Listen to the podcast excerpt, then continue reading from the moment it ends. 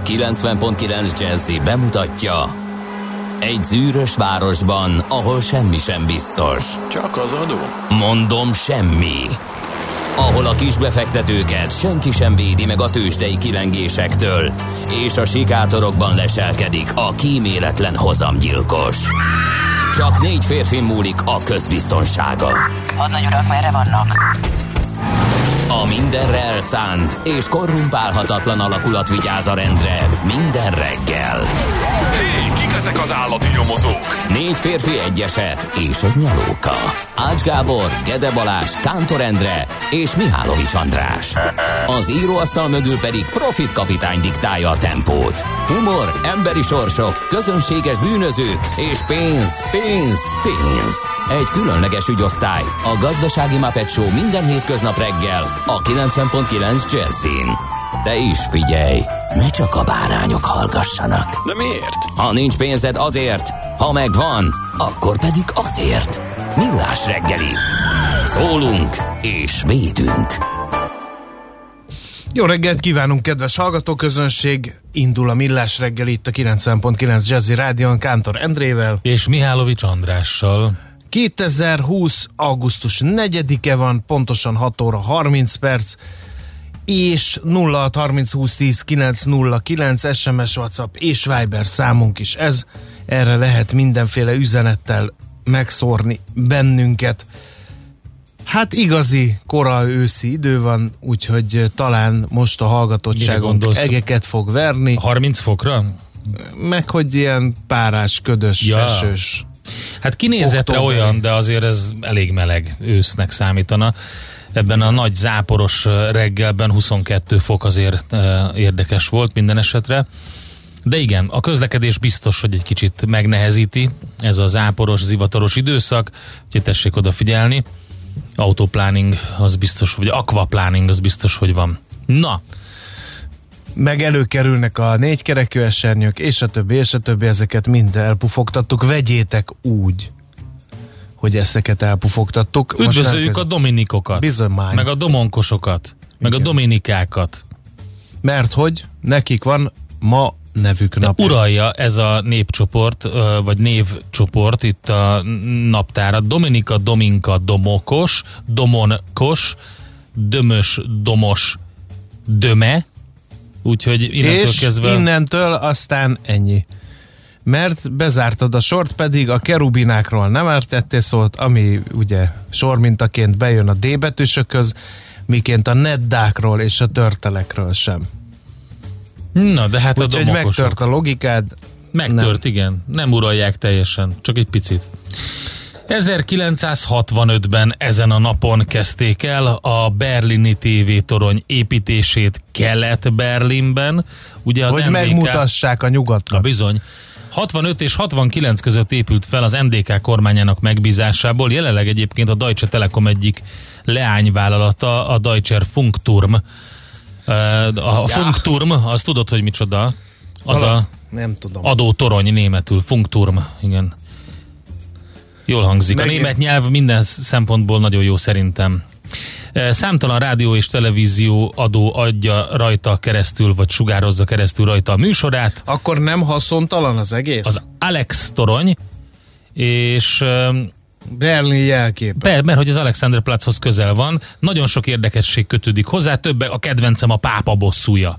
Ugye felépítették, és rögtön a gömb felállítása után sok találgatásra, mulatságra adott okot a gömbről visszacsillanó kereszt, mert ahogy visszacsillan ezekről a lamellákról Ja, a fény, az pont aha. egy kereszt formájában van, és ugye felépítették NDK-ba, és egy nagy keresztet kapnak folyamatosan, amikor a nap rá világít. Ugye ez az ateista NDK vezetésnek elég kínos volt ez.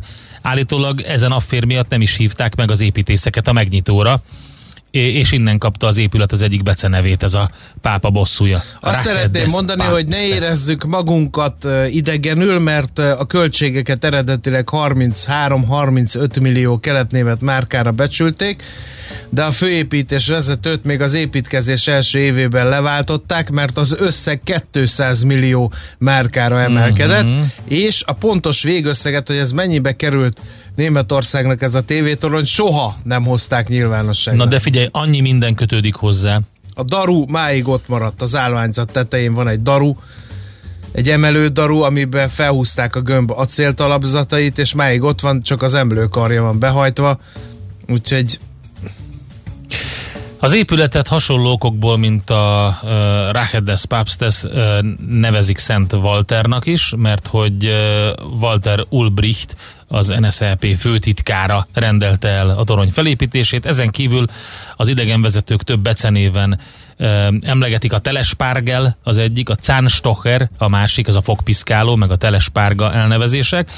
És egyébként pedig a toronyhoz írt vers, a Fernsehturm Lied, ugye a TV torony dal, az a vers második strófája a keletnémet úttörők hivatalos dala volt, És András. így hangzik. A tévétorony oly magas és karcsú, magas és karcsú, magas és karcsú, hasikója fényes, mint a villám, fényes, mint a villám, fényes, mint a villám. Nincs gyomra, nincs, csak egy kávézója, magas és karcsú, fényes kávéházas. Hát Figyelj, ez szerintem Google fordítással történt, de e- egyébként Galla Miklóst meghazudtoló módon adtad ezt elő. Én szerettem volna megkérni, hogyha németül ö, addad elő. Jó. Der Fernsehturm ist groß und schlank címmel kezdődik. Ez ugye Grossunschlank, Grossunschlank. Groß und schlank, Tessék. groß und schlank, igen. Igen. Und hat ein Blauchlein Bauch- Blitz. Blitzeblank. Bauchlein, Bauchlein. az a hasikája, ugye? Blitzeblank, Bauchlein, Blitzeblank. Te én mindig kontrázokat. Da a ist kein feladatomat, de- Magen drin. Nincsen benne gyomor. Né, né. Né, né. Sondern ein Fernsehturm Café. Grossundschlank, Blitzeblank, Fernsturmcafé. Fernseh, Fernsehturm ja, Café. Ferzét, jó, hagyjuk. Én Az nem megvan, gondoltam hogy volna, hogy én- ekkora én részt ráébredtem hasít ennek a- ki a fogpiszkáló a Rá, műsorból. ráébredtem ennek a ritmusára, ezt elő lehet úgy adni, hogy a, ahogy a németek így a sörfesztiválon így Hát hát hullámoznak biztos. egyrészt, másrészt, vagy, vagy tudod, amikor így alányulsz a székednek, és mindig egyet ritmusra arrébb rántod. Az megvan? Az a... Fernsehturm ist groß und Na, én meg csinálom, várjál, várjál, várjál. De nem néznek minket sajnos a tévében a kedves hallgatók. Kijön így? így Igen, abszolút kijön. Na, Hát erre lehet. Azonnal, azonnal pattintsd fel a bőrnacit, András.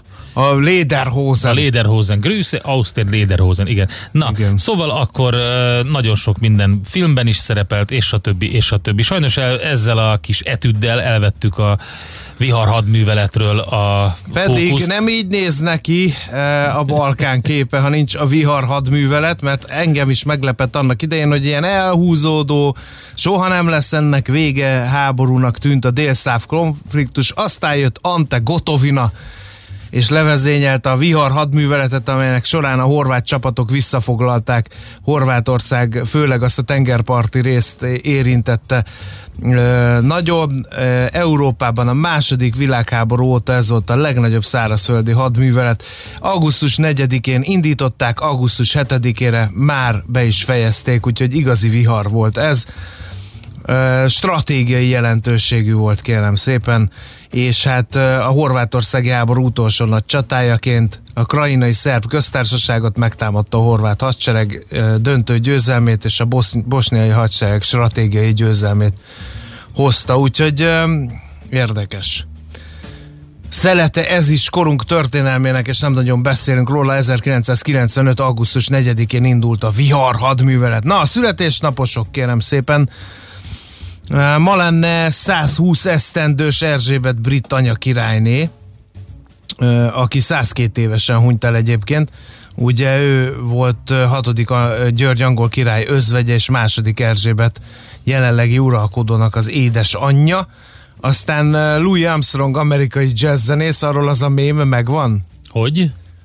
hogy a Louis Armstrong van a, a képen, és valami olyasmi aláírás van, hogy mindig az jut eszembe e- erről az e- emberről, aki doppingolt és a holdra Ja, ja igen, igen, igen. Igen. Az Armstrongokat keverik össze. igen, az Armstrongokat keverik össze, igen.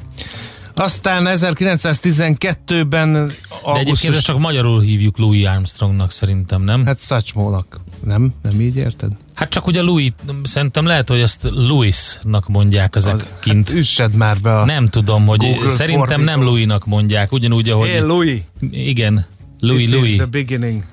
Szóval nem volt ő egy Louis. Na, Kornis Péter Kossuth Díjas fotográfus, ezen a napon született 37-ben, um, egyébként 48-ban ugyanezen a napon és József zeneszerző, előadó művész. Dal tulajdonos. Uh-huh, bizony. Udvaros Dorottya Kossuth Díjas színművésznő 1954-ben Kisztihand és főhajtás A művész. fantasztikus művésznőnek így van.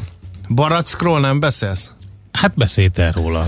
Barack Obama politikus jogtudós az Egyesült Államok 44. elnök 1961. augusztus 4-én született, de én nem őróla akartam beszélni, hanem a Barack Obama nevű seritarról.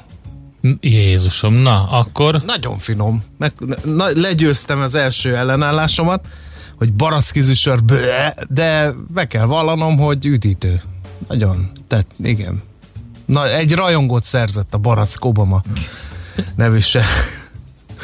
Igen, aztán pedig hát Meghan Markle is ünnepel 1981. augusztus de hogyha 4-én Barack, született. Barack Obamáról lehetett elnevezni barackízű söritalt, akkor a Dinny és Józsefről is lehetne? Lehetne. Na. Dinnyés. Le, ugye? Igen. Adja magát. Igen. Meghan Markle, amerikai színésznő, tehát ünnepel Sussexi herc, ő még az, mm-hmm. de lemondtak, nem? Hát ez nem tudom, ez igen, nála ez nem örökös rang, úgyhogy lehet, hogy nem lemondtak. Sussexi hát hercegné. Mondták, hogy ők nem akarnak a királyi családhoz tartozni, inkább ennek lemondanak, és békésen élnek valahol egy kis szigeten Igen, Kanadában. igen, ettől függetlenül, ettől függetlenül azt gondolom, hogy nem vagyok a jogtudora az angol örökösödési jognak, de hogyha, de lehet, hogy ezt nem tudja lemondani. A férje, férje miatt. Lehet. Lehet, hogy a címe megmarad, de ettől függetlenül nem gyakorolja az ezzel járó pozíciót. Na mindegy, ezt nem olvastam ennek utána, mert nem követtem annyira Meghan Markle életét. Minden esetre... Nagyon nem szeretik őt a királyi családba, érthető okokból, hiszen Harry fiúkat elcsábította Kanadába. Igen, igen. Na, hát a TV toronynak szeretnék küldeni egy dalt, ami szintén egy fantasztikusan szép nyelven íródott. Nem készültem a TV toronnyal, ö, mert lehetett volna esetleg egy jó Nina Hagen felvétel. Most Vagy egy azonban... Nena, Nine Nine Ó, például, például. De az egy kicsit NSK-s azért. Ja, tehát az mondjuk igaz. minden esetre... De Nina Hagen az meg NDK-s volt. Ne őrítsél már meg. 70 év után így kell megtudnom. az, talán inkább, uh, inkább, inkább az a vonal. Szóval a Fernseh Turmis, Gross und Schlank. Ez szerintem ezt rólad is lehetne énekelni, bár a slank az nem feltétlenül igaz, de, De, minden, de igaz. de a slank is igaz? Bizonyos szempontból. De az viszont nem igaz, hogy da ist kein Magendrin, mert nálad van gyomor. Az van, de az ásé nagyobb. És a Bäuchlein Blitzenblank, tehát hogy a ha- hasikája az fényes, mint a villám, szerintem Azt az jó. is meg az jó, mutatni. nem? Ha bekenjük ilyen És bronzolajjal, keresztet ábrázol, amikor rávilágítunk? hát ha úgy fekszem a strandon. Attól függ, mennyire pumpálod Igen, fel, nem? Igen, igen. Nagyon jó.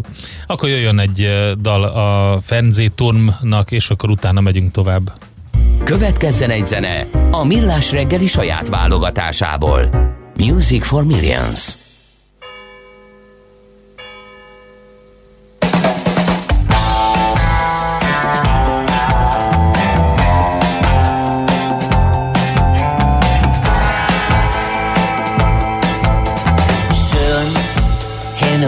Day, nu je die HNU, or die AID, Hurra!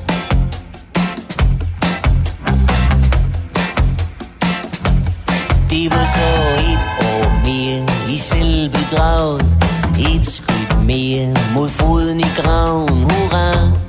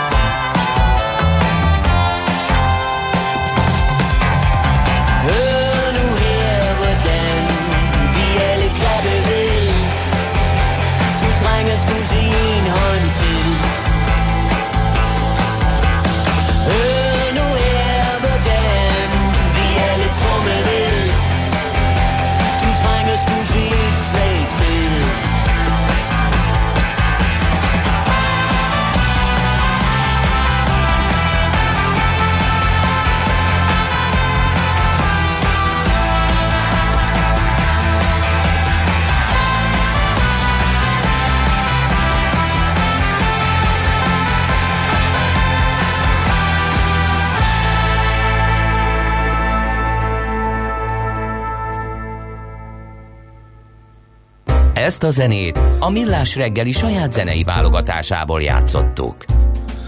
Nézzük, mit ír a magyar sajtó, a magyar nemzet címlapját vizslatom. Tétováznak a kerületek az Airbnb-vel.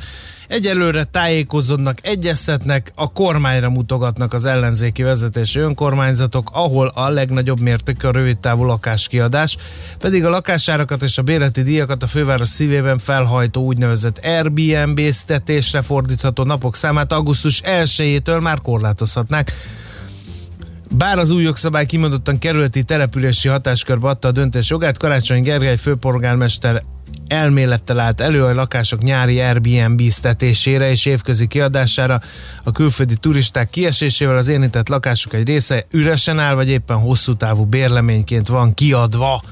Na írja tessék. tehát a és ez én teszem hozzá ez a cikkhez, hogy ugyan minek korlátozni, mikor nincs turista. Tehát most augusztus elejétől korlátozhatnák, de minek teszem én hozzá. Na mindegy, szóval ezt számon kérni, ez kicsit érdekes hozzáállás. Na mindegy. Érdekes cikk jelent meg a G7.hu hasábjain, szédületes tempóban cserélődtek a szupergazdagok a füredi kikötő körül, miközben az 5 milliárd közpénzt kapott.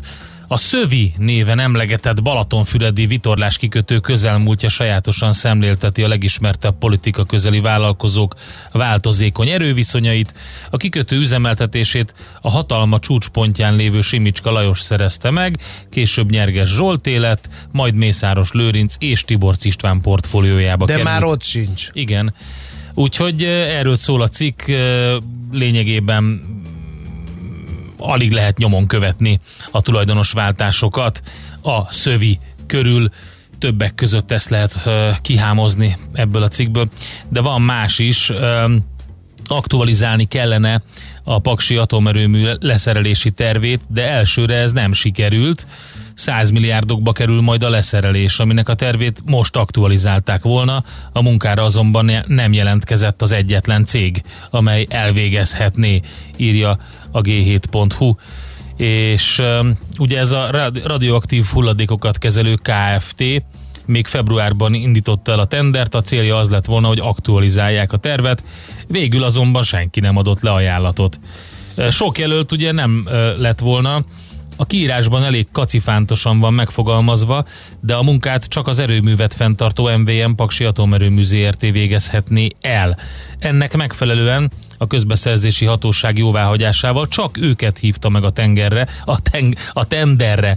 A tengerre az is meghívták, a radioaktív hulladékokat kezelő Kft. így van. Elmentek a tenger, tengerre, és meghívták, oda elmentek, ezért nem tudták elvégezni a munkát. Na, világgazdaság. Külföldön is kelendő lesz a magyar dinnye, a szokásosnál kevesebb a termés, az export visszafogottabb, de a második és a harmadik kötések jól sikerültek, úgyhogy augusztus 20-a után is lesz megfelelő mennyiségű görög dinnye, ezt a szakértők nyilatkozták a világgazdaságnak, az árak tartják magukat, Bár egy hétvégi áruházlánci akció már borzolt a kedélyeket, és ha nem fordul hűvösre az idő, akkor a termelők reményei szerint az export piacokon is gond nélkül tudják értékesíteni a görög dinnyét. Végre egy jó hírt tesszük hozzá mi. Lassan éledeznek a fővárosi plázák, ezt is a világgazdaság címlapján olvasom. A plázákban üzemelő nem élelmiszer jellegű üzletek júliusi árbevétele 10-20%-kal maradt el az egy évvel korábbitól, de a múlt hónapban az élelmiszer bortok is forgalomcsökkenést tapasztaltak. Nagybauer Katalin, a Magyar Nemzeti Kereskedelmi Szövetség főtitkára szerint. A korlátozások idején 60-70 százalékos visszaesést regisztráltak. A többség szerint egy-másfél évre is szükség van ahhoz, hogy a forgalom elérje a tavalyi szintet. A vidéki bevásárlóközpontokhoz képest a budapestiek látogatottsága továbbra is alacsony. Na nézzük akkor, hogy az m4.hu eh, mivel indít ma. A magyar bajnokságok idén magyarok bajnoksága lesz. Mi lesz az idegen légiósokkal a járvány idején teszi fel a kérdést. Nagyon fontos. Miközben a kormány mindenkit arra biztat, hogy belföldön nyaraljon, csak a Balaton, ezzel is megakadályozva azt, hogy bárki behurcolja a koronavírust hazánkba. A sport területén nincsenek hasonló megkötések és kérések, több sportágban is rengeteg olyan játékost foglalkoztatnak, akik sárga vagy piros jelzésű országból érkeztek. Egyébként az izgalmas, hogy ki a sárga és ki a piros és ki a zöld mások számára. Mi például az ukránok számára most már pirosak vagyunk zöldből. Azért, mert hogy ők megsértődtek, Meg- hogy ők igen. pirosak, akkor, akkor nehogy ti már is mi- azok vagytok. Nem mint szóval, annyian. hogy mi lesz a brazil, a szerb, az orosz vagy a bosnyák játékosokkal, kiszemeltekkel és csapataikkal? Oda Karantén. lesznek-e a bajnoki esélyek? Az m járt utána, hogy hogyan hidalják át ezt a problémát a sportági szakszövetségek és a hazai klubok. Aztán a napi.hu-t nézted? Nem, de a népszavát néztem. Gyorsan elfogytak a szabadságok. Ajaj, igen, ez Ugye igaz. felborított a koronavírus a szabadságolások rendjét, az áprilisi-májusi gyárleállások miatt a dolgozók szere- kerete teljesen kimerült, így a munkások többsége nyaralásról alig álmodhat. Több cég 24 hónapos munkaidőkeretre áll át, ilyenkor munkanélkül is jár a fizetés, viszont a kiesett órákat később külön díjazás nélkül kell ledolgozni, nehezíti a helyzetet, írja a népszava, hogy a nyár végén kifutnak a koronavírus miatti munkahelyvédelmi támogatások újakról vagy hosszabbításról pedig nincs hír.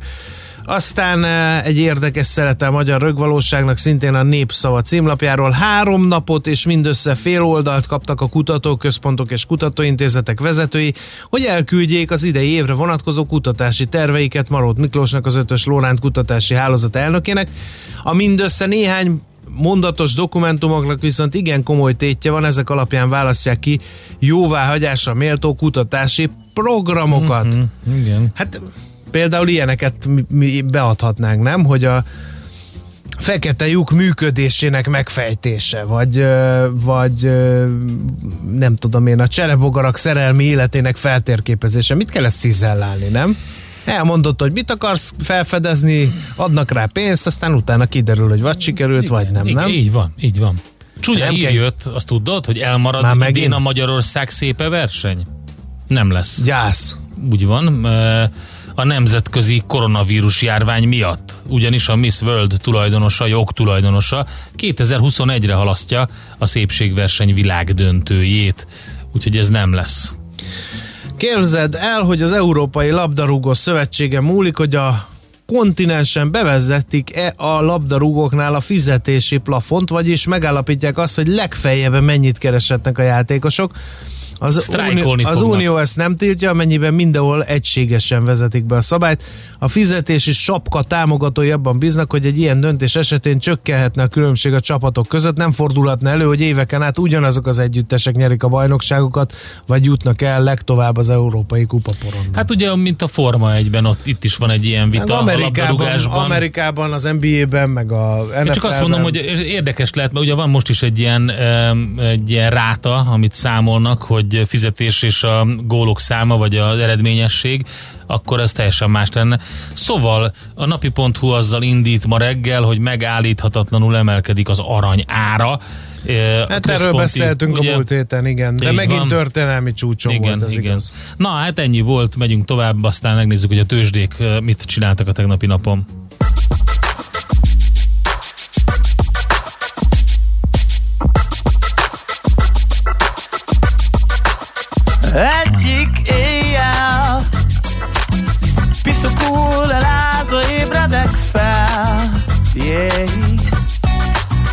Másik nappal. Ugyanez csak állva gyűrött arccal. Éjjel-nappal Becsapom magam, de szól egy angyal. Nappal éjek. Hülyeségre ott az álom Tényleg, éjjel, Mondd mi van, ha tényleg létezik Örökké tartó szerelem. Nekem lenne kedvem. És mondd mi lesz, ha én csak tényleg erre vágyom Menjek innen, vagy ne értsen. Várlak mámor Oda kinn a másik ember bátor. Yeah. Én is lennék hogyha mernék Tudnék, bírnék. Éjjel-nappal Laza városokban nagyra nyíltam Nyúltam, nőttem. Újból ébren. Minek átadom magam, hogy éltem? Eddig tényleg miért nem? És mondd mi van, ha tényleg létezik Örökké tartó szerelem. Nekem lenne kedvem És mondd mi lesz, ha én csak tényleg erre vágyom Húzzak innen, vagy ne értsen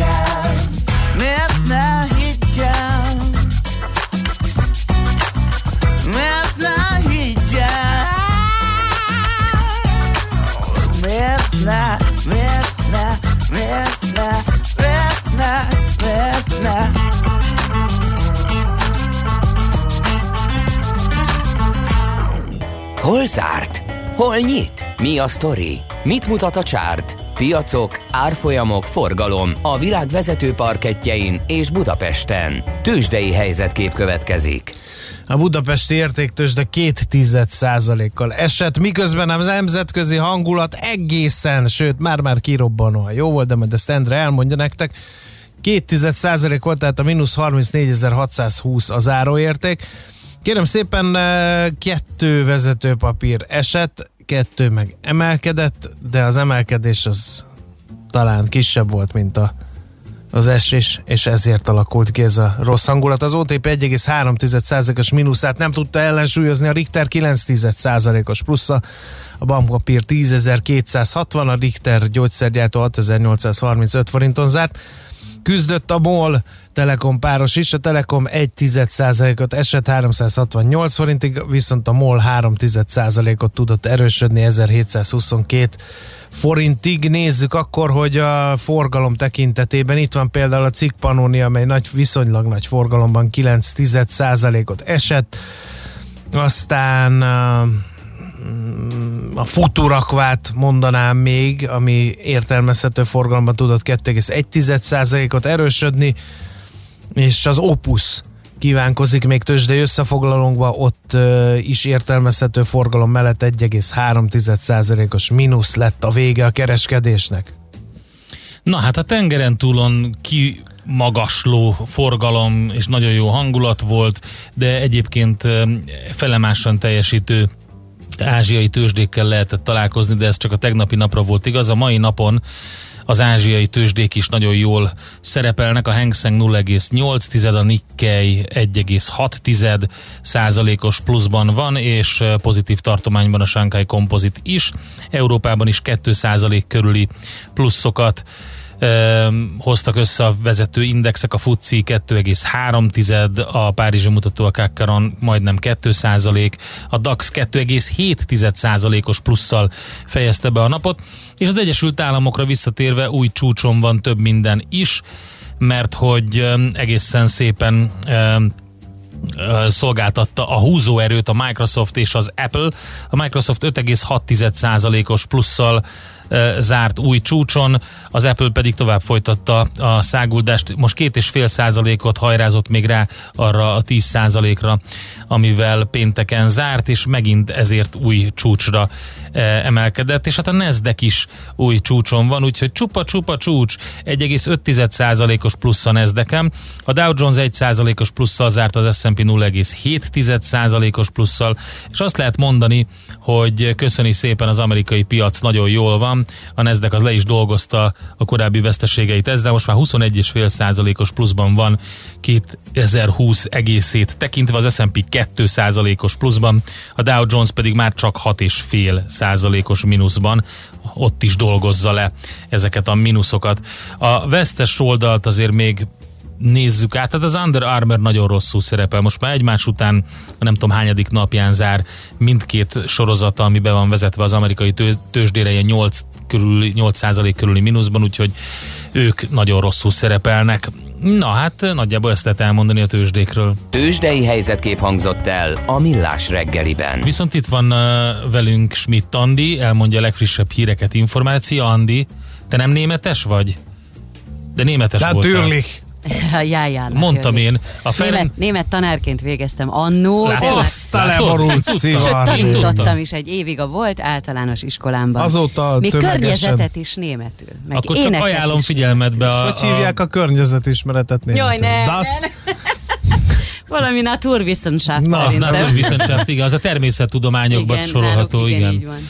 Vagy De lehetett volna az Andrásnak mást is mondani, mert mindent elhisz. Igen? persze.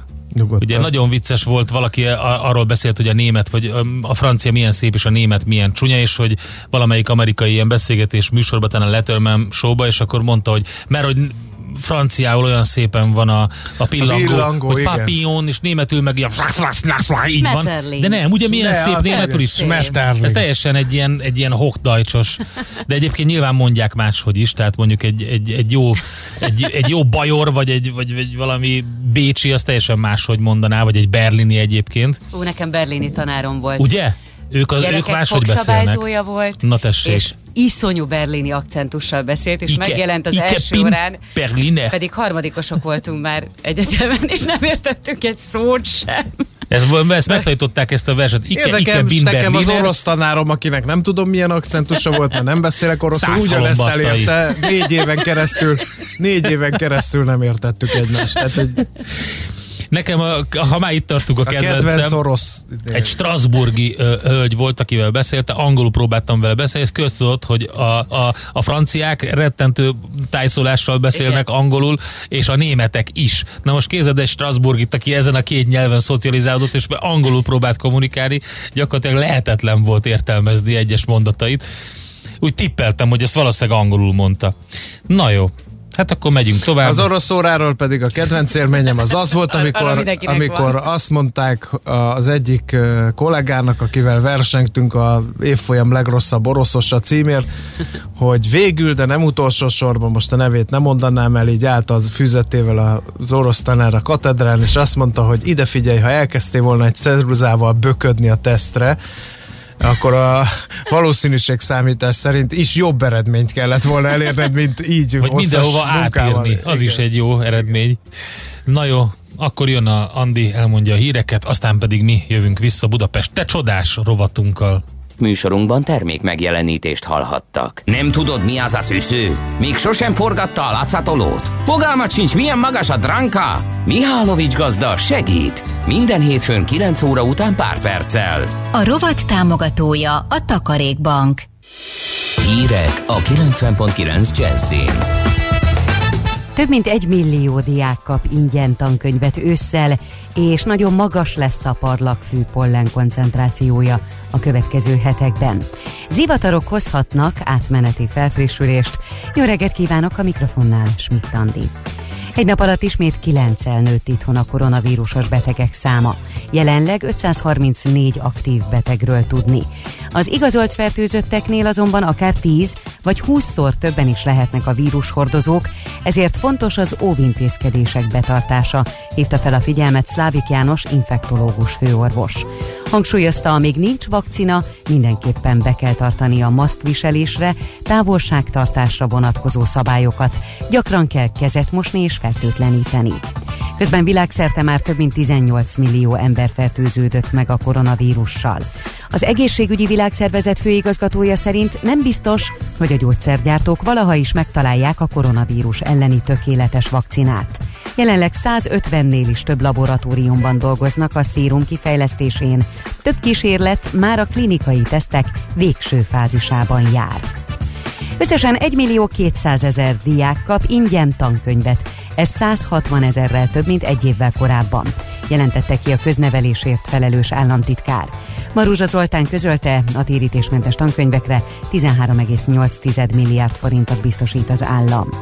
Segítséget kapnak a juh és kecske tenyésztők. Támogatásukra 50 milliárd forintos programot indít az Agrárminisztérium. A pénzt az állattartó telepek korszerűsítésére lehet majd fordítani. A cél, hogy európai viszonylatban is versenyképesek legyenek a gazdák, ehhez pedig nélkülözhetetlen a technológiaváltás. Nagyon magas lesz a parlagfű pollen koncentrációja a következő hetekben. A pollenek tovább viszik a rájuk tapadó szennyeződéseket, így az irritáló anyagok sokkal rosszabb hatással lehetnek az allergiásokra, mint maga a pollen. Emellett sokaknál a rovarcsípések és a napfény is allergiás tüneteket okozhat. A két évvel ezelőtti hídomlás áldozatai nevének felolvasásával kezdődött az új Genovai híd avatása. Giuseppe Conte kormányfő kijelentette, a Szent Györgyről elnevezett új híd a talpra állni képes Olaszország szimbóluma. Az avatón mintegy 500-an vettek részt, de az áldozatok rokonai nem. A hídomlás miatt az ügyészség mások mellett a hidat üzemeltető autósztráda társaság ellen emelt vádat, de az új hídra is ugyanez a cég kapott koncesziót. A családtagok ezért nem vettek részt az ünnepségen, velük az államfő külön találkozott. A Genova egyik elképének számító Morandi híd 2018. augusztus 14-én omlott össze, 43 ember halt meg.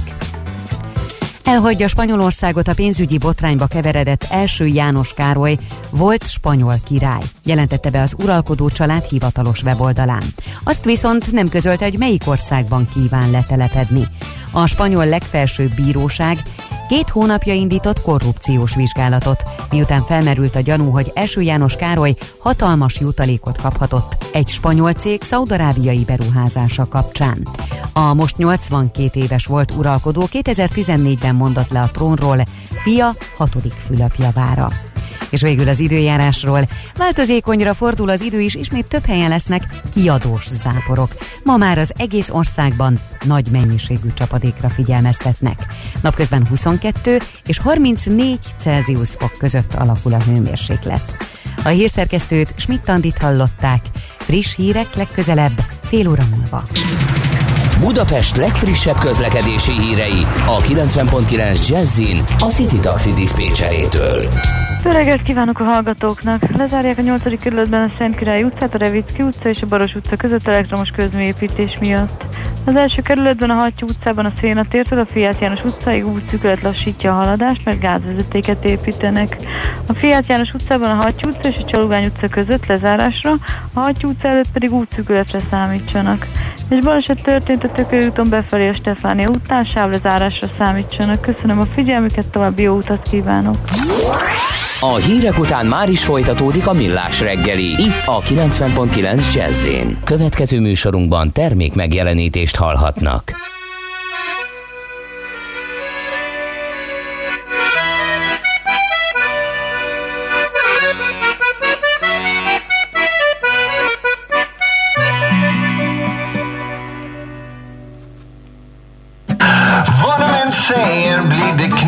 Så de gör. Och vad de än lovar har man hört det så många gånger förr. Och vad de än säger, de är nog samma sort. För vad de lovar har jag nog redan glömt bort. Äntligen står prästen i predikstolen Såg jag snurra på mig skotronen Tömde Höganäskruset, lägga tog Nu stod jag här utanför knackade på Medicinen är slut. Blir värre för varje minut Och grannen i källaren har tvingats flytta ut på gatan Så regeringen har börjat sälja ut. Lägenheterna i innerstan jag sa det var vad jag sa Nu känner jag inte någon i innerstan. Inte för jag gjorde det förr men det är alltid likadant. Vad de än säger blir det knappast så de gör. Vad de än säger. Och vad de än lovar Har man hört det så många gånger Så många gånger förr. Och vad de än säger de är vi nog samma sak sak För vad de än lovar har jag nog säger sekunder Men jag kom så fort jag kunde. För taxin fastnade inom tunneln och stannade för cigaretter vid elfte och sjunde. Inte dricker du väl, nej inte fan jag det. Men det visste du väl. Och ska du sälja mig moralen får du sälja det väl Att varken lust eller ork eller tid eller själ. Borde kunna dricka Camel Eller har man tur och så till med Lucky Strikes. Bara för debatten börjar bli så bisarr så har jag övervägt att börja sälja knark Angående påståendet och på frågorna hur jag fick ihop förrådet jag var där när de sålde sjukvården och säljer den dyrt på skolgården. Kallar det samma sak. Vad de än säger blir det knappast så de gör Vad de än säger. Och vad de än lovar har man hört det så många gånger Så många gånger förr. Vad de än säger de är vi nog samma sak. Vi nog samma sak. För vad de än lovar har jag nog redan glömt på. Vad de än säger. Har jag valt att undflyga Capricornen upp på Avenyn Börjar nu bli så pessimisk och lämna' inte huset utan paraply. Morgon, middag, vid behov. Huvud verkar kanske missförstod och kanske att jag testar om smaken är god så kanske du förtäljer mig sanningen. Är vi säkert likadana? Ursäkterna kan vara halvdana Högt i telefonen på tunnelbanan. Och ljuger lite grann utav gammal vana. Så Hoppas jag du förstår. Jag går nog helst först i mina egna spår. Och kanske, kanske inte jag kommer ihåg. Och du fick påminna mig om att du fyller år, förlåt. Vad de än säger blir det knappast så de gör Knappast så de gör Och än lovar har man hört det så många gånger Så många gånger förr Och vad de än säger de är vi nog samma sak Vi nog samma vad de än lovar är vi nog samma sak Är vi nog, är vi nog samma sak A reggeli rohanásban könnyű szemtől szembe kerülni egy túl szépnek tűnő ajánlattal. Az eredmény krétával körberajzolt tetemes összeg. A tethelyen a gazdasági helyszínelők, a ravasz, az agy és két füles csésze és fejvállalakzat. A lehetetlen küldetés megfejteni a Fibonacci kódot. A jutalom egy bögre rossz kávé és egy olyan hozamgörbe, amilyet még Alonso Mosley sem látott. Millás reggeli, a 90.9 Jazzy Rádió gazdasági mapetsója. Vigyázat! Van rá engedélyünk! Jó reggelt kívánunk ez a Millás reggeli továbbra is. Itt a 90.9 Jazzy Rádióban. Miálovics Andrással. És Kántor Endrével kérem szépen. Vidám pillanatokat élhettünk át a zene és a hírek alatt, mert Kántor Endre beleásta magát a leghosszabb német szavak gyűjteményébe, és ezt Schmidt skálázta Andi. itt. Schmidt Schmidt Andi Andi szakértő útmutatása mellett. Igen, zseniálisak vannak köztük, Igen. de egyébként tegnap a Pogácsa Zoltán osztott meg a Facebookon egy olyat, amin sírva röhögtem, hogy képzeld el azt, hogy fogsz egy golyós tollat, és akkor egy ilyen, megpróbálsz egy ilyen háborgó tengert lerajzolni, nagyon sok ilyen vonalat húzol egy ilyen, na Igen. és ez egy szerb szó, ami, ami ugye ránézel, azt mondod, hogy ez hülyeség ez, de, de mégiscsak az, mégpedig a denevér szerbül leírva kézírással, és nagyon jókat röhögtem rajta, úgyhogy minden nyelvben vannak ilyenek. Természetesen. Na, közlekedjünk! Budapest legfrissebb közlekedési hírei, itt a 90.9 jazz Sajnos három baleset is színesíti a reggelünket, idézőjelbe téve a színesíti szót. Baleset történt a Kőbányai úton, a Szállás utcánál, a Könyves Kálmán körúton is ilyen atrocitásnak lehetnek tanulni az arra haladók a Rákóczi híd felé az Albert Flórián útnál a külső sávban, és baleset a Rákóczi úton befelé a Nyár utcánál a buszsávban is. A hallgató zsörtöldik, az egyébként is elképesztően zsúfolt 9. kerület közraktár utcában új parkolóhelyeket alakítottak ki, elvéve a két forgalmi sáv egyikét. Miért kell szivatni egész Dél-Budapestet? Gigadugó minden reggel. Ki a felelős? Az elme bajért írja a hallgató, illetve jó reggelt a 10-es út Solymártól befelé áll, írja Ádám hallgató, 6 óra 43 perces keltezésű, úgyhogy Ádám, ha előrébb állsz a sorba, légy szíves, írd már meg, hogy mitől áll a 10-es út Solymártól befelé. Budapest, Budapest, te csodás! Hírek, információk, érdekességek, események Budapestről és környékéről. Na hát akkor gyorsan folytassuk közlekedéssel. Csütörtöktől véget ér a felújítás a nagykörúti villamosok közös vonalán. A hatos önálló szakaszán a nyár végéig folytatódik a munka, ami azt jelenti, hogy újra a teljes vonalon közlekednek a nagykörúti villamosok új Buda központ és a Szél Kálmán tér között. Augusztus 6-án csütörtökön hajnali 4 órától, tehát mondjuk akkor, hogy már csütörtökön a reggeli munkába igyekvők használhatják ezt a közlekedési formát. Az Irinyi József utca és a Karinti Frigyes út csomópontjában további kiegészítő pályafelújítási munkákat végeznek, ezért a hatos villamos helyett augusztus 28-áig továbbra is villamospótló busz közlekedik a Petőfi híd Budai hídfő és a Móricz Zsigmond körtér között.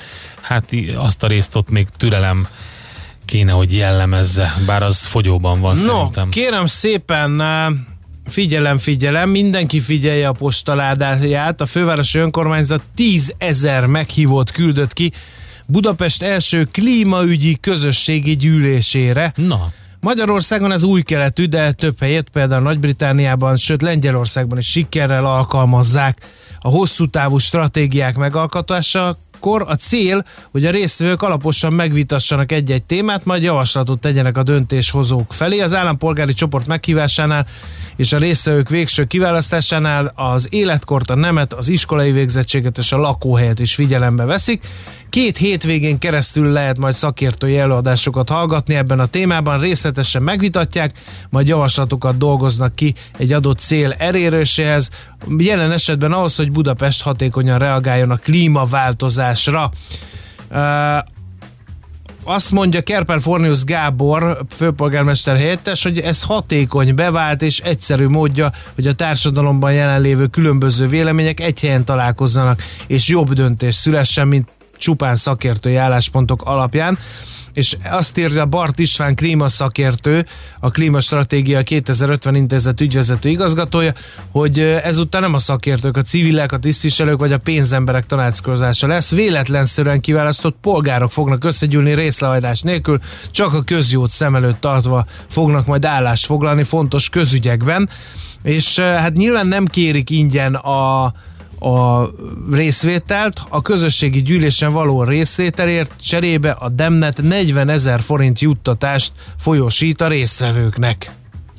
Na, azt mondja, hogy érdekes hírt találtam az itlakunk.hu-n, azt pár napja írtak arról ugye, hogy a Bálna mindkét oldalán kiírtották a növényeket, és e, Dada Suzi e, alpolgármester kérdezett utána, hogy mindez miért is történt. A Magyar Turisztikai Ügynökségtől kapott válasz szerint korábban két sudárzsája volt a bálna kezelésében lévő területen, ezek nyáron virágoznak, az év további részében viszont elhanyagolt, elszáradt kert látványát nyújtják. További hátránya, hogy felfogja a szél által odafújt, illetve a járókelők által oda dobált, vagy közé dobált szemetet, ami rendkívül nehezen volt eltávolítható. A dísznövények között sajnos a parlagfű is megjelent, a növények olykor a kerékpárútra is rálógtak. Tehát ezért aztán kiírtották a bárnak körül a növényeket, van helyette műfű, és most az díszeleg ott úgyhogy ez könnyen takarítható, télen-nyáron esztétikus, nagy igénybevételnek is ellenálló felület. A holland pázsit azaz a műanyagot, a műfű, műfűvet takarja itt ez a No, hát pázsit. műfű a bálnánál, de cserjék lesznek Csepelen, kérlek szépen mert hogy cserje ültetési akciót hirdetett a Csepeli önkormányzat. Azt olvasom az erről szóló szólórapon, hogy a lakcímenként átlag 10 darab konténeres díszcserjét ajánlanak fel cserjefoltok sövények kialakítására. arra kell törekedni, hogy a közterület szépítését szolgálják, jó látható helyre kerüljenek. Társasházak esetén például előkertbe, bejáratok mellé, vagy a járda melletti zöld sávra lehet ezeket elültetni. Kertesházak esetén az ingatlan előtt, a járda és az úttest közé zöld sávba. Jelentkezni 2020. szeptember 8-áig lehet a csepel.hu oldalon lehet letölteni ezeket a jelentkezési lapokat, és a növényeket 2020. szeptember 18-án lehet majd átvenni a Csepeli Városgazda Közhasznú Nonprofit ZRT székhelyén. A növények elültetéséről és későbbi ápolásáról a jelentkezőknek kell gondoskodniuk, a szakszerű ültetésről és ápolásról tájékoztatni fogják a jelentkezőket. Szerintem ez egy klassz kezdeményezés, azért is számoltunk be erről. Na hát hamarosan arról fogunk beszélgetni, hogy az új TB törvény nyel enyhüle a teher. Hánagy Dánielt tárcsázzuk majd a Mazár adóigazgatóját, és egy picit elmélyülünk ebben a munkáltatói, munkavállalói terhekben, úgyhogy ez a következő témánk itt a Millás reggeliben, 90.9 Jazzy Rádióban. Nekünk a Gellért hegy a Himalája. A Millás reggeli fővárossal és környékével foglalkozó robata hangzott el.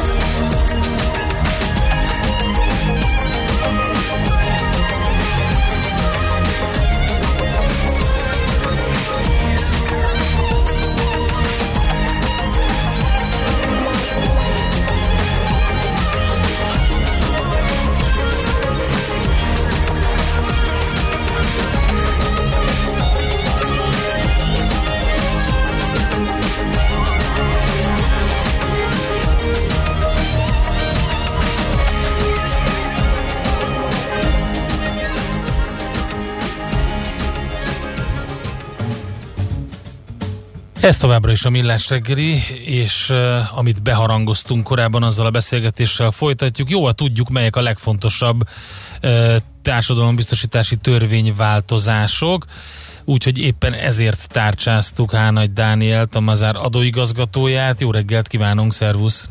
Jó reggelt, szervusztok, üdvözlöm a hallgatókat is. Először azt tegyük tisztába, hogy új TB törvényünk van, ez gyakran van ilyen? Vagy uh, időnként foltozgatják, toldozgatják, és utána rájönnek, hogy jobb egy egységesebbnek tűnő törvényt hozni, vagy mi az oka ennek lehet-e tudni? Igen, tehát a, a legutóbbi TB törvény, ami a biztosítottakról, meg a biztosítottaknak a járulék fizetéséről szólt, ez egy 1997-es uh-huh.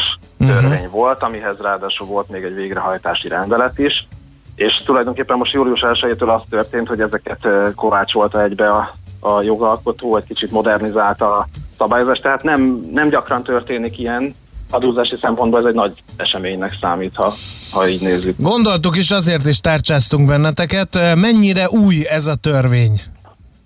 Én azt mondanám, hogy, hogy nagyon sok elemében ö, a megszokott szabályozás köszön vissza, ugyanakkor hát van néhány olyan lényegi változás, ami, ami, amit észben kell tartani, és ugye most hogy július 1-ével hatályba lépett a szabályozás, most augusztus elején, amikor ugye a munkáltatóknak, meg a könyvelőiknek be kell vallaniuk a júliusról szóló járulékkötelezettséget, most vizsgázik először ez a uh-huh. szabályozás. Igen, no, hát egy átlag emberre vonatkozólag vegyük a legfontosabb változásokat sorra. Hát ugye TB-t így vagy úgy, de mindenkinek kell fizetni, úgyhogy széles érdeklődésre tartott számot ez a mostani változás, ezért is vegyük sorra tehát. Így van, ab- ab- abszolút így van. És talán azt gondolom, hogy, hogy kisebb reflektorfényt is kapott ez a, ez a változás. Ugye július 1-től a, szocmónak a mértéke is csökkent, 17,5-ről 15 ra talán ez egy kicsit ellopta a, a sót, de uh-huh. ugye amiről most beszélgetünk, ezek a, a társadalombiztosítási járulékok, tehát amik a magánszemélyeket terhelnek, amit a magánszemélytől von le mondjuk a munkáltató, vagy adott esetben a magánszemélynek maga után kell fizetni a járulékot. Na most, hogyha a munkáltató vagy munkaviszonyról beszélünk, akkor a, az egyik változás az az, hogy egységesítették a járulék mértékeket, tehát ami korábban négyféle járulékot vontak le adott esetben a munkavállaló fizetéséből, tehát nyugdíjjárulékot külön, természetbeni, meg pénzbeli egészségbiztosítási járulékot, munkaerőpiaci járulékot, most ezt egybe gyúrta a, a, a jogalkot, és azt mondta, hogy egyben ez 18,5%-os társadalombiztosítási járulék néven fut. Tehát itt igazából a munkáltatónak, meg a könyvelőnek Egyszerűbb lett a dolga. Egyszerűbb lett a dolga. Erről sokat hát- szoktatok ti is közölni, hogy Magyarországon túl sok adó nem van, és nagyon nehéz ezek között eligazodni, úgyhogy ez most az egyszerűsítés irányába tett lépés, de a terhek ettől csökkennek? A terheket önmagában nem csökkennek uh-huh. egyébként. Aki ebből esetleg érezhető változást fog, fog érzékelni, az az, aki családi járulékkedvezményt érvényesít, tehát mondjuk az a munkavállaló, aki- akinek van, nem tudom, három gyermeke, Viszont a fizetése az annyira alacsony, hogy az SZIA-jából nem futja ki úgymond Mhm. a családi adókedvezmény, ilyenkor ugye ez átvihető járulékra, és korábban úgy szólt a jogszabály, hogy ebből a sokféle járulékból a munkaerőpiaci, az egy másfél százalék volt, arra nem vehető igénybe. Most ugye nincs ilyen elaprózott járulékmérték, hanem egységesen 18,5 százalék, és az egészre mehet a családi járulékkedvezmény, tehát ilyen értelemben náluk egy, egy picit kis könnyítés érdemben, tehát úgy, úgymond több marad a borítékban.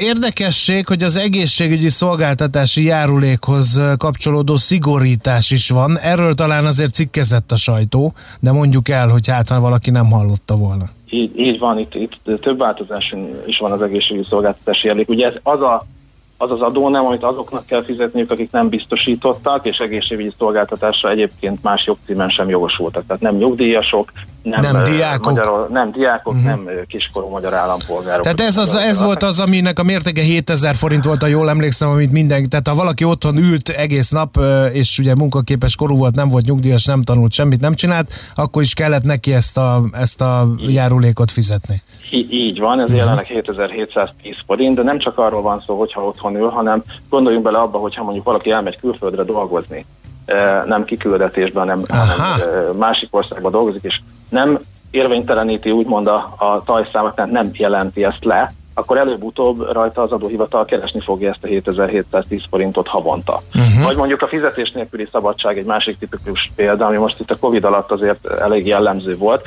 bár ott van egyébként egy átmeneti szabály, ami azt mondja, hogy a veszélyhelyzet megszűnését követően még 60 napig ezt a munkáltatónak kell fizetni, tehát hogyha fizetés nélküli szabadságra küldi a munkavállalót, de egyébként normál esetben pedig ezt magának a magánszemélynek kell fizetnie. Uh-huh. És am, ami itt a, a nagy változás, hogyha ezt nem fizeti a magánszemély, néhány hónapig, akkor a, előbb-utóbb a tajszámát érvényteleníteni fogják. Tehát eredetileg úgy szólt a szabály, hogy három hónapig, három havi tartozást felhalmoz, aztán megkönyörült a jogalkotó, és most hat havi lett végül ez a, ez a tartozás, de hogyha ekkora hátralék felgyűlik ezen a, a számlán, akkor bizony érvényteleníteni fogják a tajszámát. Ez azt jelenti, hogy a házi orvosnál amellett, hogy piros lámpát kap, csak térítés mellett ö, fogja, térítés ellenében fogja tudni a szolgáltatást igénybe venni, úgyhogy ezzel ö, nem érdemes ilyen értelemben viccelni. Uh-huh.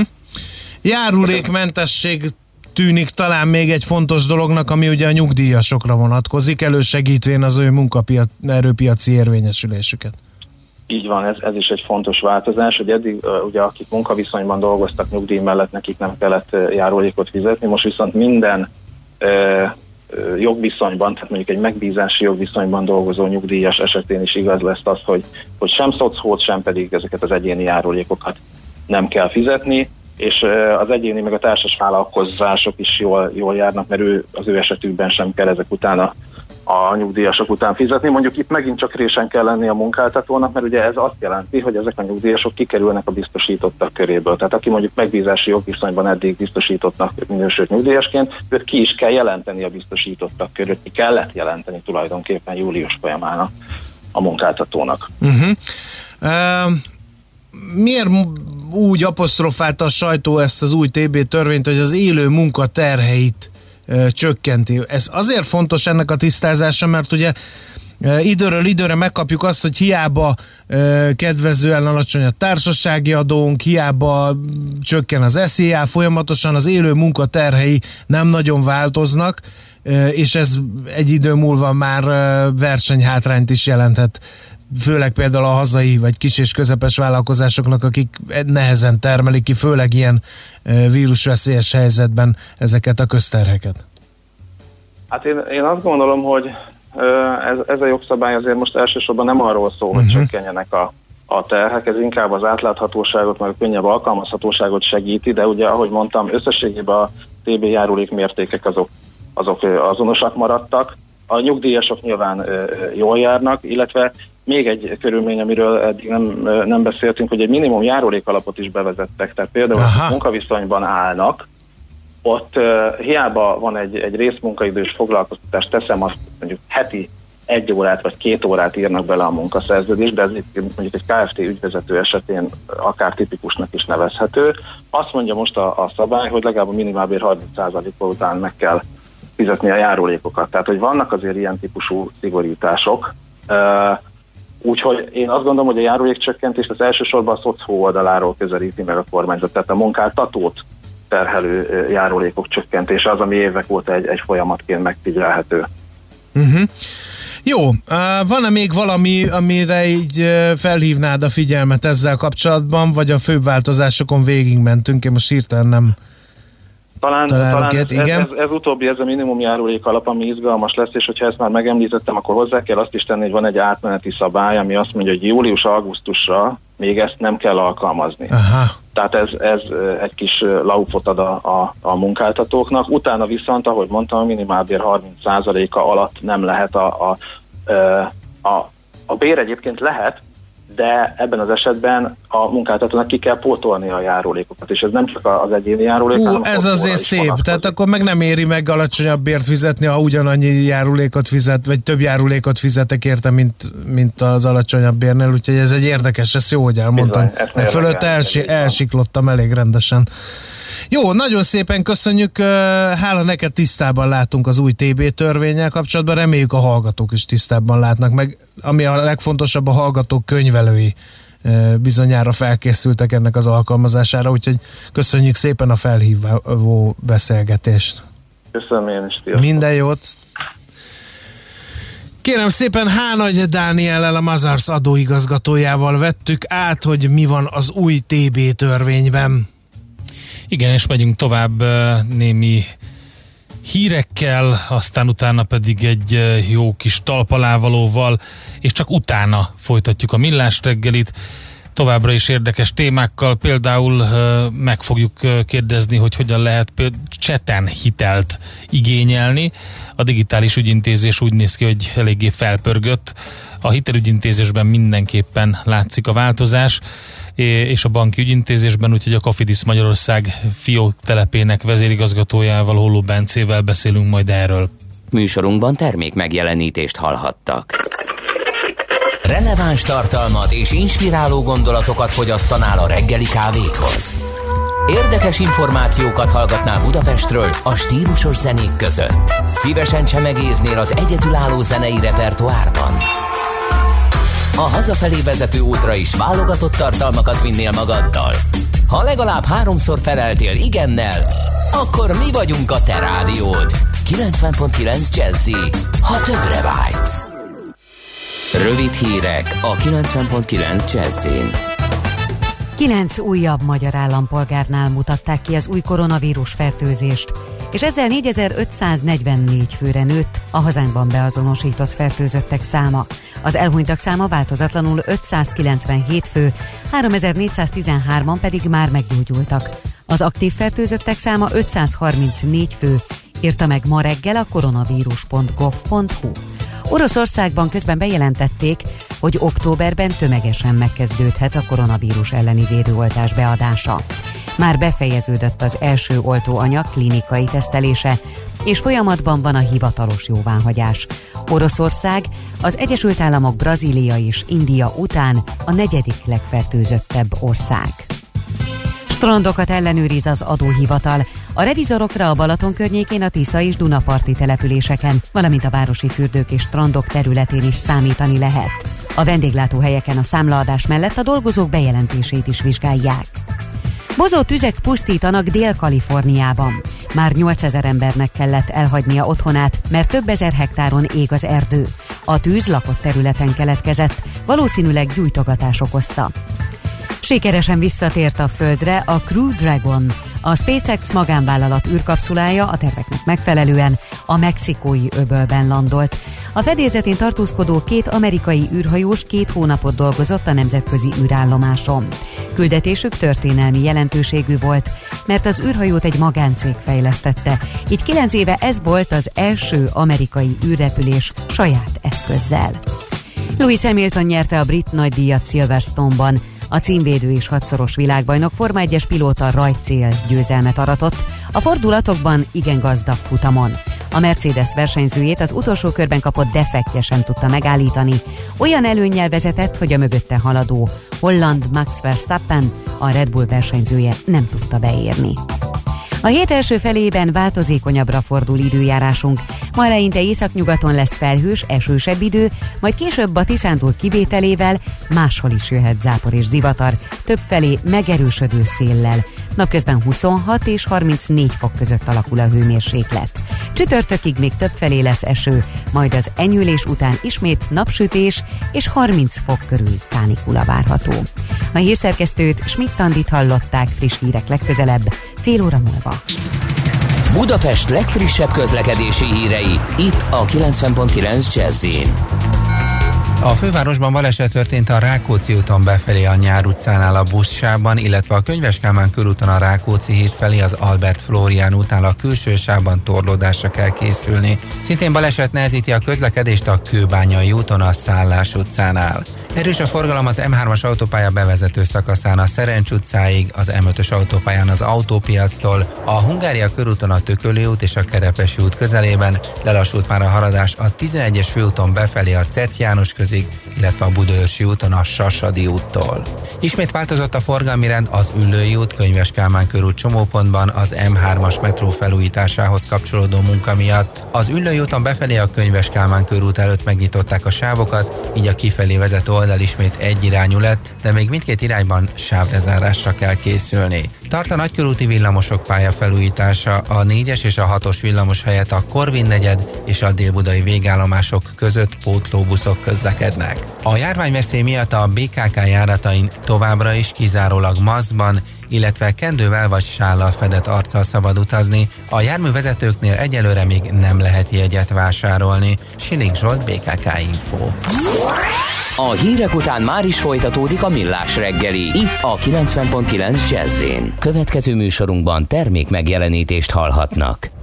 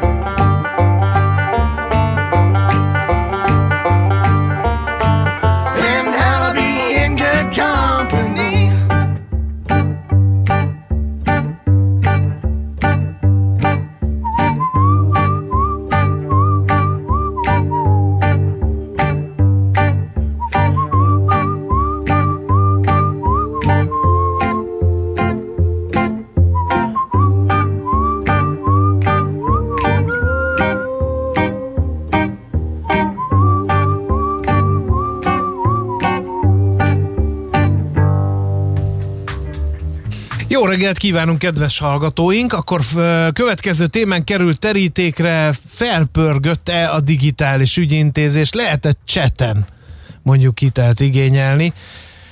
A témát Holló Bencével, a Cofidis Magyarország fióktelepének vezérigazgatójával járjuk körbe. Jó reggelt kívánunk! Jó reggelt kívánok, szervusztok! No, hát Beszéltünk arról, hogy itt a ö, vírushatás miatt ugye ö, a digitalizáció kimondottan a banki szektorban nagyon ö, felpörgött. Ezt a folyamatot most már így jó pár hónap távlatában hogy látjátok ti? Hát igen, a, ugye az elkereskedelemben a korábbi években már jelentős növekedés volt tapasztalható. Ehhez képest az e-szolgáltatás ügyintézés, hitelfelvétel, vagy akármilyen szolgáltatás igénybevétele egy kicsit, hogy is mondjam, csak lemaradt a növekedésben. Ennek egyébként az az oka, ami ugye már évek óta próbáljuk a digitális folyamatainkat fejleszteni, és ennek az az ok, hogy arra jöttünk rá időközben, hogy nagyon fontos a digitális folyamatokat személyes szupporttal, személyes szolgáltatással kombinálni, tehát az ügyfelek igénylik azt, hogy a digitális csatornán is élő kollégával léphessenek kapcsolatba, ha megakadnak uh-huh. valahol. És a vírus helyzet, ugye főleg a kiárási korlátozások április-május idején, ugye nagyon sokan kényszerültek ilyen digitális ügyintézésre, azok is, akik ezt eddig nem akarták, vagy nem tudták igénybe venni. De nekünk áprilisban, májusban például a hitelügyi, hiteligényléseink 100%-a videós ö, csatornán ö, ö, került ö, elfogadásra, és ö, többnyire ö, elektronikus vagy sal került az ügyfelek részéről aláírásra, és ez tulajdonképpen ez, ez egy lökést adott az elektronikus bankolás, elektronikus ügyintézésnek, hiszen azóta is ö, a korábbi Covid előtti helyzethez képest jóval magasabb arányban választják a digitális ügyintézést az ügyfelek, de természetesen amióta fizikailag ö, ö, ugye szabadabb a mozgás, azóta a hagyományos csatornák is némileg visszaálltak, de arányuk messze elmarad a korábbitól. Uh-huh. Hát először is ugye azt a fejlődési ívet érdemes felvázolni, amit befutottatok. Ugye már 2013-ban uh, volt egy mobil applikációtok, ami ugye, amivel végig lehetett követni a szerződéskötést. Aztán utána jött a videós azonosítás 2017-ben, aztán elektronikus aláírás, aztán 2019-től már hangalapú aláírást is, és hát ugye az a kérdés, hogy mi jöhet még? Hát igen, ezek voltak a, a, a néhány stáció, vagy fontosabb pontok a, a, a digitál, digitalizációs átállásunk során. Itt ugye a, a hangaláírásról csak annyit mondanék, hogy az szinte teljesen elvette a teret a hagyományos elektronikus kétlépcsős azonosítós elektronikus Na aláírás. ezt akartam kérdezni, hogy ezeket a megoldásokat hogy fogadta a közönség? Mennyire idegenkednek, vagy mennyire e, tudják ezt ma már készségszinten használni az ügyfeleitek? Ugye a közönség azt fogadja jól, amit ért, és amit egyszerűen ö, tud igénybe venni. A hangaláírás ilyen, hiszen a hangaláírás az tulajdonképpen egy beazonosítási videós beszélgetés végén egy nyilatkozat, uh-huh. amiben az ügyfél arról nyilatkozik, hogy megérti ö, a szerződés fő pontjait, és a részéről elfogadottnak tekinti, és ez ugye rögzítésre kerül ugyanúgy, mint maga az azonosítás.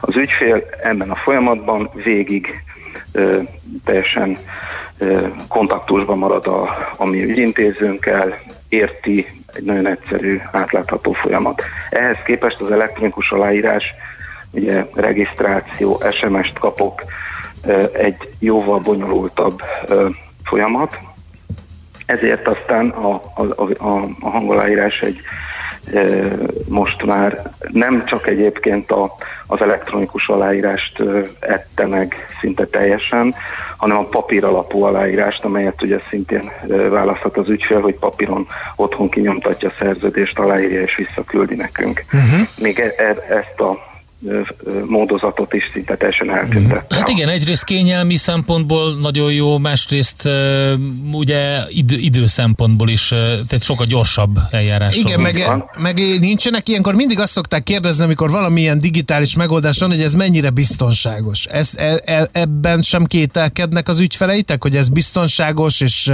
visszavonhatatlan, és tényleg, e, mert ugye azért egy írásbeli szerződés kinyomtatva az ott van a fiókban, valami vita van, akkor, akkor azt elő tudom venni, de mondjuk egy ilyen videós ügyintézés, videós ügyfélszolgálaton keresztül, az nektek bizonyára megvan, de mondjuk az ügyfélnek nem biztos. Hát az ügyfél az természetesen ezt az egész felvételt az ügyfél rendelkezésére bocsátja, és ő bármikor ezt megnézheti. Mi tároljuk, ezt kérésre kiadjuk, vagy maga is tárolhatja saját magánál. A, az a lényeg ebben, hogy ez biztonságosabb, mint egy aláírás, hiszen ez egy videós beszélgetés végén hangzik el, és nem csak arról ö, győződhetünk meg később, hogy, hogy aláírta vagy nem az adott ügyfél, hanem hogy értette, hogy mit ír alá, és milyen körülmények között írta alá. Aha. Ez a deviza hiteles perek, most nem akarom ezeket idehozni, de például volt-e bírósági ítélet, hogy nem sikerült bizonyítani, hogy az ügyfél tudta, hogy mit ír alá, és emiatt felfordult az egész szerződés. Értem. Így van. Igen? Így van, ezt a folyamatot egyébként mi validáltattuk a, a, Uh-huh. A Nemzeti Bankkal, illetve átbeszéltük, és ők is azt mondták, hogy így egy utólagos akár fogyasztóvédelmi ellenőrzés során is egy sokkal szélesebb képet kapunk arról, hogy azt a bizonyos, egy bizonyos adott szerződést milyen körülmények között írt alá az ügyfél. Uh-huh. Érdekes lehet, hogy ugye az, hogy digitalizálódtunk a Covid alatt, az, az egy kicsit kényszerűségnek is tekinthető, hiszen nem volt ügyfélszolgált, nem volt más választás, akinek dolga volt, muszáj volt azokon a csatornákon intéznie, amelyek rendelkezésére álltak. De azóta mi történt? Mennyire, mennyire maradt meg ez a lendület az, az ügyfelekben, hogy már akkor, ha már ezt kipróbáltam, jól működik, megtetszett, akkor maradjunk a digitális csatornáknál. Hát egyrésztről azokon a területeken, ahol mi közvetlenül tartjuk az ügyfelekkel a kapcsolatot, például a személyhitel kapcsán, ott is érezhető, hogy jóval népszerűbbé váltak a digitális folyamatok a hagyományos ö, ö, ügynökön keresztüli ö, beazonosításhoz képest. Nagyon fontos továbbá, hogy azokon a területeken, ahol mi ugye partnereinken keresztül, tehát áruhitelezésben vagy autó leasing szolgáltatások nyújtásakor, ugye a partnereinknél hogyan viselkednek az ügyfelek. És ez nagyon érdekes dolog, hogy természetesen itt a kiárási korlátozások alatt, hát ezt több helyről is lehetett hallani, a webshopok ilyen karácsonyt meghazudtoló forgalmakat értek el. Még a hagyományos boltoknál jelentős visszaesés volt. Ez, a, ez azért visszarendeződött, de nem teljesen rendeződött vissza. Egyébként érdekes, hogy a, az elkereskedelem ö, ö, 2010 és 2020 májusa között 104 százalékkal nőtt ö, egy kutatásunk szerint, Uh-huh. és például elkezdtek gondolkodni olyan ágazatok is, ahol eddig a digitális bankolás vagy digitális elkereskedelem nem volt annyira jellemző, néhány autókereskedő partnerünkkel már dolgozunk azon, hogy elkereskedelmi formában szeretnék értékesíteni az autóikat, és ehhez nyújtsunk leasinget valamilyen digitális Mhm. formában. Uh-huh. Uh, már, igen? Hát ez, ez, ez természetesen ez az egész Covid helyzet egy lökést adott ennek a gondolkodásnak. Uh-huh. Nyilvánvalóan pár partnerünk gondolkodik azon, hogy mi lesz, ha esetleg visszatérnek a korlátozások, hogy tudja a forgalmát fenntartani így is. Uh-huh. A kérdés az az, hogy lehet már teljes mértékben digitálisan ügyet intézni? Tehát az a, a igény felmerülésétől egészen a pénz folyósításáig? Igen, nekünk a, az már említett leasingen kívül áruhitelezésben, személyi kölcsönben is van olyan opciónk, ugye nulla papír igénybevételével csak és kizárólag a virtuális térben történő ügyfél találkozással tudunk hitelt adni, és ez, ezt nevezzük mi teljesen digitálisnak. Uh-huh, uh-huh. Az utolsó kérdések egyike pedig, hogy ugye az volt a hír valamikor július közepén, olvastam, hogy videós ügyfélszolgálat indul. Ez, erre miért volt szükség? A telefonos az, az úgy jól működik, gondolom én, hiszen egy csomó cég ezt alkalmazza.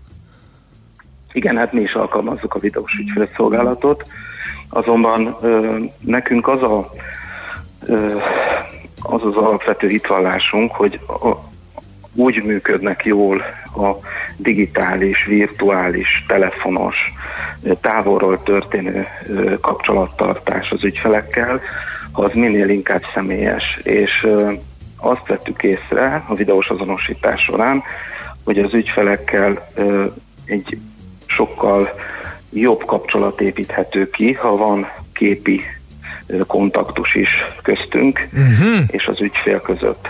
És ezért tesztjelleggel indítottuk el a videós ügyfélszolgálatunkat, ahol ugyanazokat a ugyanazt lehet elvégezni, mint a telefonos ügyfélszolgálaton. Azonban néhány esetben, például, hogyha egy űrlap kitöltés, vagy valamilyen kérdés van, akkor a vizuális támogatást is tud adni a, a munkatársunk, hiszen ugye meg tudja mutatni esetleg képen, videón a, az ügyfélnek, hogy mit is kell csinálnia. Emellett sokkal személyesebb, és sokkal magasabb fokúnak értékelik a szolgáltatás minőségét így azok az ügyfelek, akik a videót választják. Mindennek a tekintetében milyen piaci átrendeződésre lehet számítani most így a, hát ugye a Covid utáni időszakban, mondjuk úgy, hogy a, a Covid időszámításban, mert az utáni időszakot azt nem tudjuk, hogy mikor lesz, vagy hogy mi lesz. Hát alap, alapvetően azt mi azt látjuk, hogy a kereskedelemben is ugye ami a fogyasztási, amitől a fogyasztási hitelezés is nagyban függ. A kereskedelemben is ö, ö, ö, meg felgyorsul a, az e-commerce szerepe, olyan területeken, ahol eddig az elkereskedelem nem volt jellemző, vagy egyáltalán nem volt, elindulnak megoldások. Ugye említettem az autókereskedelmet, például nem menjünk messzire a régióban, Lengyelországban, ahol szintén jelen van a Cofidis, van olyan autókereskedő, hogy, aki több százas nagyságrendben ad el ö, e, ö, elektronikusan autót, tehát ilyen webshop jelleggel autót, ö, és én azt gondolom, hogy ö, ebbe az irányba fog elmenni a magyar piac is, hogy olyan területeken, ahol nem volt jellemző az elkereskedelem, ott is ö, utat tör, és ezzel párhuzamosan egy picit mindig lemaradva az e-ügyintézés, e-bankolás ezt követni fogja, és ez a folyamat a most tani közeljövőben, illetve az elmúlt hónapokban jelentős mértékben felgyorsult. Most kell majd kitalálni azokat a folyamatokat, amik az ügyfeleknek a leginkább tetszenek, és tesztelni folyamatosan, hogy milyen módon milyen kombinációval lehet a leginkább, legegyszerűbben kiszolgálni az ügyfeleket. Oké, okay, nagyon szépen köszönjük az információkat, további sok sikert akkor és jó munkát! Köszönöm, viszont! Szerusztok! Szervusz! Holos Bencével beszélgettünk, a Cofidis Magyarországi fiók telepének vezérigazgatójával, felpörgő digitális ügyintézésről, piaci átrendeződésről, az ügyfélszolgálat új módjairól. Azt írja a banános, hogy tegnap hallottuk, hogy az A1 vagy az AI Rembrandtot festett uh, 2016-ban, most azt hallani, hogy a videós azonosítás biztonságosabb, mint a személyes aláírás. Uh, érdekes összekötése ez a dolgoknak, de azért vegyük észre, hogy azzal a mesterséges intelligenciával, uh, amelyel Rembrandtot festünk, nem biztos, hogy rászorulunk arra, hogy hitelt vegyünk fel bármelyik pénzügyi szolgáltatónál. Talán ezzel fel lehet uh, meg, meg hogyha megnézted a uh, nextremrand.com-ot, akkor láthattad, hogy az uh, egy hosszú folyamat volt, Tehát azért ez nem úgy történt, hogy odattak egy robot kezébe, és ez nagyon fontos, mert pont a Millás Tegri Facebook oldalán is van egy ilyen jellegű beszélgetés a, a podcast link alatt, hogy tehát itt nem robotról van szó, hanem egy, egy, egy algoritmusról, mondjuk így. Igen. Szóval az a lényeg, hogy, hogy az egy kicsit, kicsit bonyolultabb még a kép, de nyilvánvalóan, ahogy fejlődik az egyik ága, de nyilván lesznek olyan csalások is, amikor valaki a, a, annak adja ki magát. Videón. Videón, akár, Igen. nem csak telefonon, de ahhoz meg kell szerezni magát. a személyi okványait, mert ebben a videóban nem Jó, úgy van, igen. hogy telefonálok, hogy ich bin nyilván, De mondom, tehát nyilván mind a két, tehát nyilván fejlődnek a, a, a csalók is, igen. de ugyanúgy fejlődik a biztonsági része is a dolognak. Igen, aztán írja Márk, és mélyen egyetértek vele, hogy örülök a digitálisnak, sosem tudtam kétszer ugyanúgy aláírni, mert sírásig fajult néha a banki ügyintézés, ezzel én a múlt héten a Gede miatt szembesültem, amikor be kellett menni céges ügyben egy bankba, és ezen a tableten kellett ezzel az elektronikus... Hát ez ami elképesztő. Mire elkezd írni, én már a nevem harmadik betűjénél tartok, akkor utána azt nem lehet újra kezdeni, szóval igen, vannak ennek még azért olyan hátulütői, ami hogy is mondjam, csak nem a mi az a ügyfél élmény, vagy fogyasztói igen, élmény igen, igen, igen. szolgálják, igen. Na jó, szerintem Nézd már, át a már megint hírek vannak. El, jön a Schmidt Andi, elmondja a híreket, információkat, aztán jövünk vissza mi. 8 óra után is rengeteg érdekesség, például a fesztiváliparral kapcsolatban. E, nagyon sok hír érkezett, ugye. Tölbe, a legfrissebb ugye az, hogy a sokak által kifogásolt apostol, apostol koncert Még is se. sem lesz megtartva. Hát megmondom őszintén, hogy egy, egy nagy kérdőjel volt a fejemben, amikor azt olvastam, hogy, hogy nem minősül a szervező szerint. Hát mert ültetett Ze- rendezvény igen, volt, illetve... Hát zenei hát főszolgált, elmondja de, a hírekben az Andi az egészet. Is, de az is kiderült, hogy, hogy nem, mert hogy a közönség az nem Zene fogja... főszolgáltatás. Nem, nem, nem, nem fogja elragadtatni magát annyira, hogy egymás nyakába borulva igen. vonatozzanak, igen, és ott igen. értem. Tehát Na mindegy, szóval ezért voltak benne érdekes... Döcögött, döcögött ez az Dö- érvelés. Döcögött, igen, igen. Döcögött. Na hát akkor majd Márta Istvánnal beszélünk a Magyar Fesztivál Szövetség elnökével, hogy egyáltalán a fesztiváliparral mi a helyzet. Nagyon sok ötlet van azzal kapcsolatban, hogy hogy lehetne magát az alkotókat, a, a szervezőket, hát valamilyen módon átsegíteni a nehézségeken, igen, úgyhogy ezeket fogjuk vele megvitatni. Ha van kérdés, már most írhatjátok 0630 20 10 909, Viber, SMS, WhatsApp, vagy infokukacmillásreggeli.hu.